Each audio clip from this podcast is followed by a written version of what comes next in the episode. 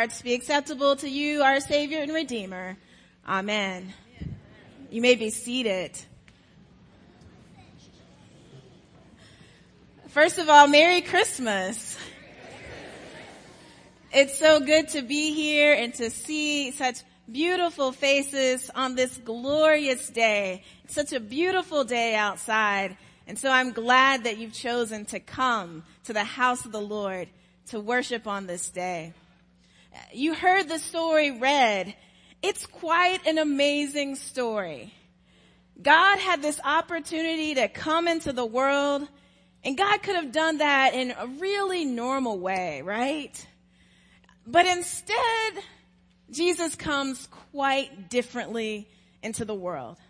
As opposed to being born at home, surrounded by friends and family for a glorious occasion, Jesus is different. He ends up being born in a stable where his first visitors are animals like donkeys and goats.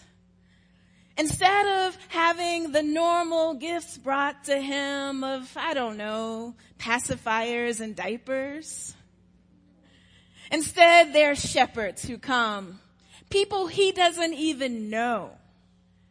Different set of people who come from afar to praise him and worship him.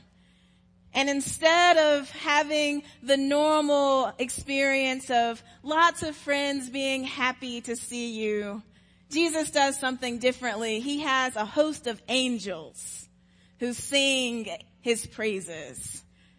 Jesus does things differently. He comes into the world really differently. And my friends, I think for us today that that is an invitation for us to live differently in the world for us to dare to do something different with our lives, with our monies, with our bodies. To dare to be different. I'll tell you this story. A friend of mine is a good friend and some of you no doubt know him. His daughter Hannah was 14 years old and was coming home from the girls' school when she looked out of the window of the car and she saw a man standing on the street. He was dirty and held a sign that said, I'm hungry.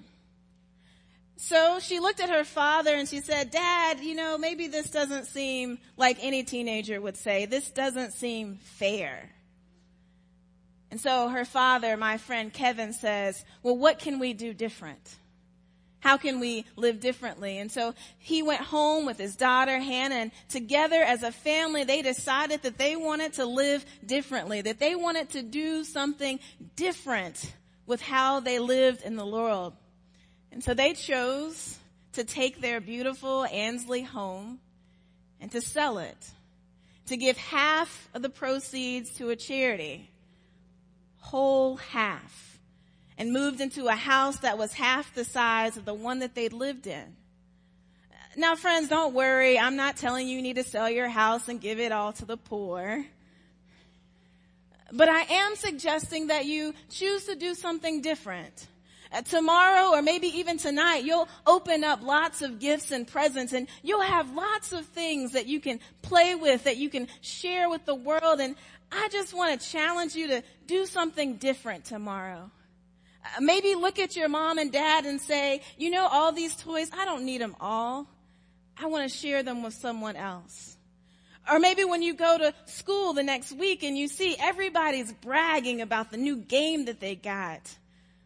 Or maybe you look at the kid who's being really quiet and you go up and be friends with them instead. I don't know what it looks like to live differently from you, but I'm clear that that's what this invitation, what Christ is all about by choosing to come into the world so differently, we are given permission to be different too. So friends, go out.